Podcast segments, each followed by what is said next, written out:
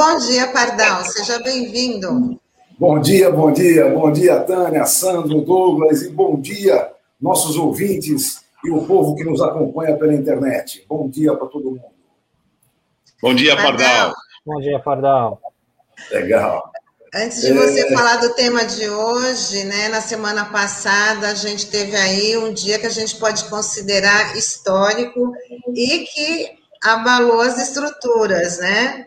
Muita gente mudou de comportamento, teve, usou, começou a usar máscara, mudou totalmente aí as estruturas do governo federal, depois do discurso do ex-presidente Lula, né, que também aí deu uma longa entrevista coletiva. Queria saber a sua avaliação aí da repercussão e o que, que aí pode mudar. Ô, Pardal, antes da tua avaliação, já que a Tânia deu né, essa, essa abertura aqui, né, falando da conjuntura política, Ô, Tânia, nós no Brasil não é para iniciantes, tá? E nem para cardiopatas, porque a UOL já botou né, na edição de agora né, uma matéria de, é, sobre 100 sigilos envolvendo a, a família toda né, é, do clã Bolsonaro que foram abertos, com informações estarrecedoras e que, já que você vai falar, Pardal, né, você pode também, na sua fala, considerar essa, essa manchete da hora. Contas bancárias de Flávio Bolsonaro indicam rachanias do gabinete de Jair, veja só, de Jair Bolsonaro, né, e de Carlos Bolsonaro. Sem sigilos, novas suspeitas. Chamada de manchete da hora da UOL. Vamos lá. É, eu ia falar antes da pensão, mas vamos fazer essa, essa inversão rapidamente. O que acontece é o seguinte: todo mundo sabe que eu sou um otimista. A vida inteira eu sempre fui um otimista. Nos últimos tempos tem sido difícil ser otimista, entende? Mas essa semana foi a semana do otimismo, segunda, terça e quarta. Que, que eu estou dizendo? Vejam, não estou dizendo que aconteceu um milagre, que o mundo ficou bom e que tudo melhorou. Não estou dizendo isso. Mas eu estou dizendo que há mudanças radicais acontecendo. Caiu o Trump lá em cima, a Europa se sacode contra o nazifascismo. É interessante isso nesse momento. E aqui no Brasil, as coisas também começaram a ser modificadas. Olha, não existem milagres, mas sem dúvida nenhuma, na segunda-feira, nós começamos o retorno ao efetivo Estado de Direito.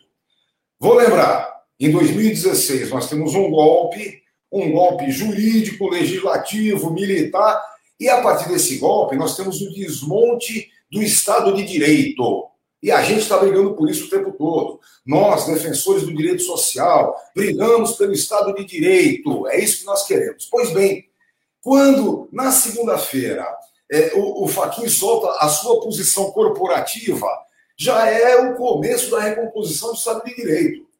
Vejam, o que está acontecendo agora é que aqueles mesmos que participaram da formação do golpe estão entendendo que o mundo não comporta mais esse tipo de coisa.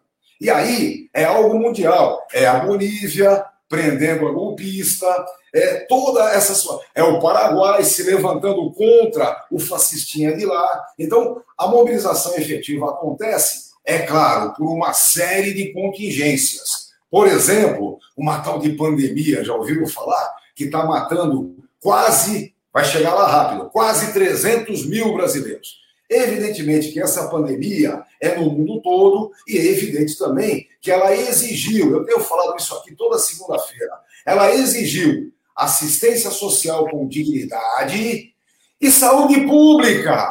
Que coisa, hein? Um tal de SUS e um tal de NSS, que aqui no Brasil sempre foram nossos heróis. Pois bem, o que está colocado aí nesse momento é isso. No primeiro momento, é, vem uma postura corporativista, não é? Tentando inverter a ordem das precedências. Então, diz que é, o menino não tinha competência, é um incompetente mesmo. Esse era um, era um total incompetente. Logo depois, o Gilmar Mendes apresenta com muita clareza que a precedência, a suspeição nesse caso, é julgamento precedente. Acabou. Vai ter que julgar que o Moro é, sem dúvida alguma, um fascista, tanto quanto esse tal de Bolsonaro.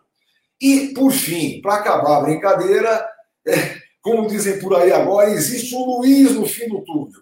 Com o Luiz no fim do túnel falando na quarta-feira, mostrou muito bem o que temos para fazer agora. Agora, o combate efetivo à pandemia se dá, inclusive, colocando esse governinho, esse desgoverno brasileiro no seu devido lugar, que é a lata de lixo. É para lá que eles vão. Então, eu realmente fiquei muito, muito, muito otimista. É, eu acho de verdade que a gente começa a reconstruir o Estado de Direito aqui. E a reconstrução do Estado de Direito, evidentemente, é, lava-jatos e esse tipo de estupidez não cabe em lugar nenhum. É preciso respeito efetivo ao, ao, ao direito de ser julgado com dignidade, decência, imparcialidade e aquelas coisinhas mais que esse tal de Sérgio Moro nunca entendeu na vida. Então, é, primeira coisa importante, Tânia, eu acho, é que a gente está na busca da recuperação do Estado de Direito. E aí é importante ver que dentro do Poder Judiciário existe uma briga bem famosa. Por exemplo, lá naquele sul, naquele é, Tribunal Regional Federal, vai sobrar um ou dois ali que ainda vão pensar efetivamente dentro do Estado de Direito, dentro do respeito efetivo à Constituição Federal de 88, com todas as mudanças que aconteceram. Então, primeira coisa é essa. Posso falar um pouco da pensão agora? Aí. O que, que aconteceu, pessoal? Vocês devem lembrar, eu já falei muitas vezes disso. A perversidade principal aconteceu nos cálculos. Essa emenda é de 13 de novembro de 2019, o ponto principal dela era em cima dos cálculos. Por exemplo, a pensão por morte, que um dia foi 60%, depois, o mínimo, né? 50% mais 10% para cada dependente. Então, se sobra viúva sozinha, era 60%. Isso aconteceu até 1991. Vejam quanto tempo faz. Dali para frente, era 80% mais 10% para cada dependente. Em 95 veio aquela palhaçada em que parou tudo para dizer que não tem mais acidente no trabalho acontecendo e a pensão passou a ser 100%. Ótimo. Aí vem esse bando de pamonhas, esse bando de tecnocratas sem vergonha, faz um cálculozinho e diz: não, não é possível. Se morreu um, evidentemente precisa de menos dinheiro. E aí jogou para 50% mais 10% para cada dependente. Então, a sacanagem é objetivo, o negócio efetivamente foi feito absurdamente. É aquilo que eu digo: aluguel é, é diminuiu para 60%, a conta de luz, a conta d'água, mas nem a comida reduziu para 60%. Então, é uma das grandes mentiras que eles pregam aí. Só que não ficou por aí. Tem uma outra sacanagemzinha. A outra sacanagemzinha é a tal da, do fatiamento. Eles estão dizendo assim: se você recebe dois benefícios, tudo bem. Você aposenta com as suas contribuições e recebe a pensão por morte, porque a sua esposa ou o seu marido é, que faleceram eram segurados e contribuíam também. Então, a pensão por morte provém de um tipo de contribuição e a minha aposentadoria de outro. Acontece que eles dizem assim, por essa emenda de 2019, você pode receber os dois, mas o maior você recebe na íntegra e o menor vai ser fatiado. E aí é aquela brincadeira, até um salário mínimo recebe 80%, é 60%, depois 40%, 20%, 10%. Ou seja, eles esmiuçam, fatiam e reduzem absurdamente o chamado segundo benefício. Bom, então vejam, já levantei dois grandes absurdos que estão na lei e que a gente não vai conseguir mudar simplesmente nos tribunais. Um deles é a redução, 60% mais 10% para cada dependente, e o outro é o fatiamento.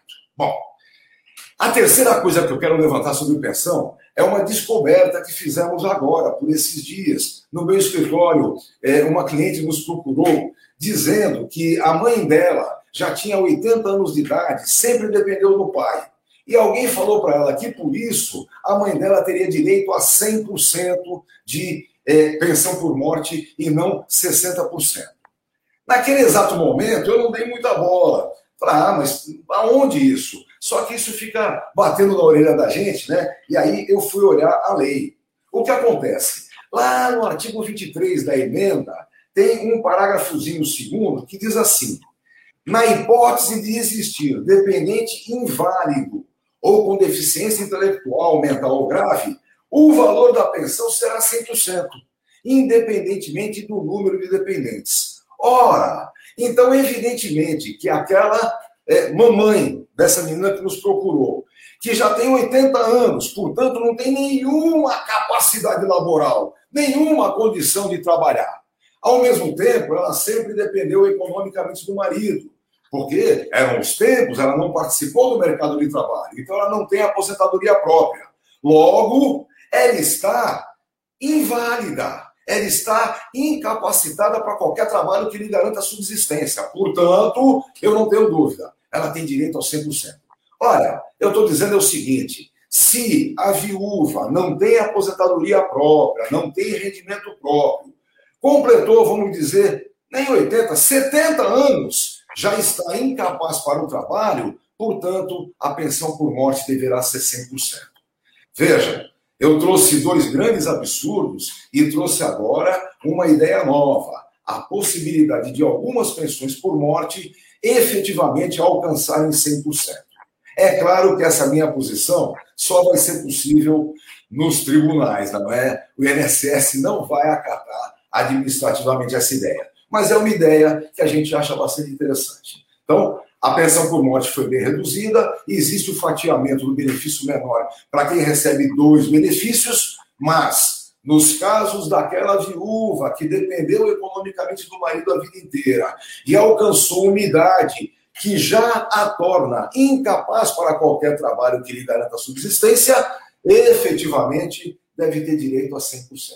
É mais uma briguinha boa, né? O que, que você acha, Tânia? Essa é uma briga interessante, né? Pelo que você colocou aí, é mais uma dos sacos de maldades, né? Que você sempre fala, né? O principal, o principal no saco de maldades foi nos cálculos. Eu levantei isso desde o começo. Quer dizer, tinha coisa pior, né? É, eles queriam a chilenização da Previdência Brasileira. Enquanto o Chile arranca os cabelos para acabar com a bobagem que fez, eles queriam importar essa estupidez vencida.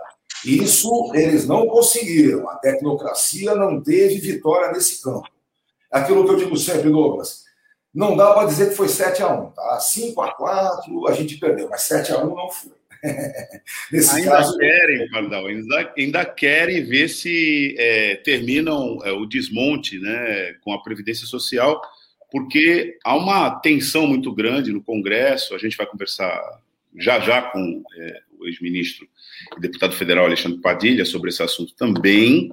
Mas, é, antes de encerrar aqui com você, queria deixar é, contigo essa possibilidade de a gente continuar conversando sobre, aí sim, as maldades que estão sendo colocadas de contrabando na legislação de emergência na pandemia, a começar pela desproteção dos profissionais de saúde que estão na linha de frente, sofrendo as consequências, enfim, da contaminação, da contaminação, porque é o risco inerente à atividade deles, que eles estão na linha de frente, e ninguém fala muito disso, mas é preciso falar das sequelas daqueles que sobrevivem né, à contaminação pelo coronavírus, que são importantíssimas, mas na pauta com você, e eu até pediria, se fosse possível, na tua próxima coluna, da gente conversar o que, que significou a retirada da proteção né, desse, é, desse fato naquela pauta do acidente de trabalho ou até mesmo da doença de trabalho pela legislação é, de emergência. Porque esse é. profissional não está mais protegido por isso, né? E não voltou agora na nova legislação. Olha, o, a, a, MP que retirava o, o, o, acidente de percurso caiu. Ela não foi mantida, caiu. Ou seja, o acidente de percurso é ainda acidente do trabalho. O nosso problema aqui, sobre a doença do trabalho, a doença profissional, é outra relação. Vejam, quem trabalha na linha de frente, a característica de acidente do trabalho é indiscutível, não tem como fugir. Mas quem não trabalha na linha de frente, mas foi obrigado a trabalhar, porque o serviço é essencial, qualquer coisa assim, e contaminou-se. Esse, eu entendo que a doença também é decorrente do trabalho. É doença laboral também, que deveria lhe dar algumas garantias. Por exemplo, se ele, em razão das sequelas, aposenta-se por invalidez, é 100%, não é 60% é, para quem tiver até 20 anos de contribuição. Mais ainda, se ele retorna ao trabalho depois de ter recebido o auxílio doença acidentário, ele tem garantia de emprego de um ano. Não pode ser mandado embora durante um ano. Então, essas coisas são muito, muito importantes. Douglas, é aquela velha história. É, quando veio essa mudança, essa, esse bando de, de, de perversidades nos cálculos, em especial pensão por morte e invalidez, por outro lado, eles são obrigados a diferenciar o acidente do trabalho. Então, volta bastante a briga sobre o que é acidente do trabalho. Só para lembrar, Douglas, em 95, essa tecnocracia canalha equiparou os benefícios. Sabe o que aconteceu? Pega as estatísticas que você vai ver, é interessantíssimo. Nós temos uma diminuição nos, no número de acidentes no trabalho em geral. Diminuiu. Mas é engraçado que aumentaram os acidentes do trabalho com vítimas fatais. Ué, por que será, hein? Eu respondo, é porque o presuntinho que está morto ali não dá para esconder. Não dá para tirar dali e esconder. Não, ele está meio queimadinho do, da explosão do outro forno, mas foi ataque cardíaco. Nada a ver com a Não vá, né? Isso não passa. Então, o que está acontecendo é isso. Houve essa equiparação que agora vai ser é, desfeita. Então, a briga sobre acidente do trabalho é outra vez um tema importantíssimo. Voltamos a falar sobre isso na semana que vem. Pardal, Sim. obrigado pela tua participação hoje Ó. no nosso Manhã RBA Litoral e a gente segue aqui. Um, um grande abraço e um abraço ao amigo Padilha, que tantas vezes estivemos juntos na luta. Vamos aí, a briga continua. Falou, pessoal, beijos. Bom dia, Pardal. Tchau, Pardal, bom dia.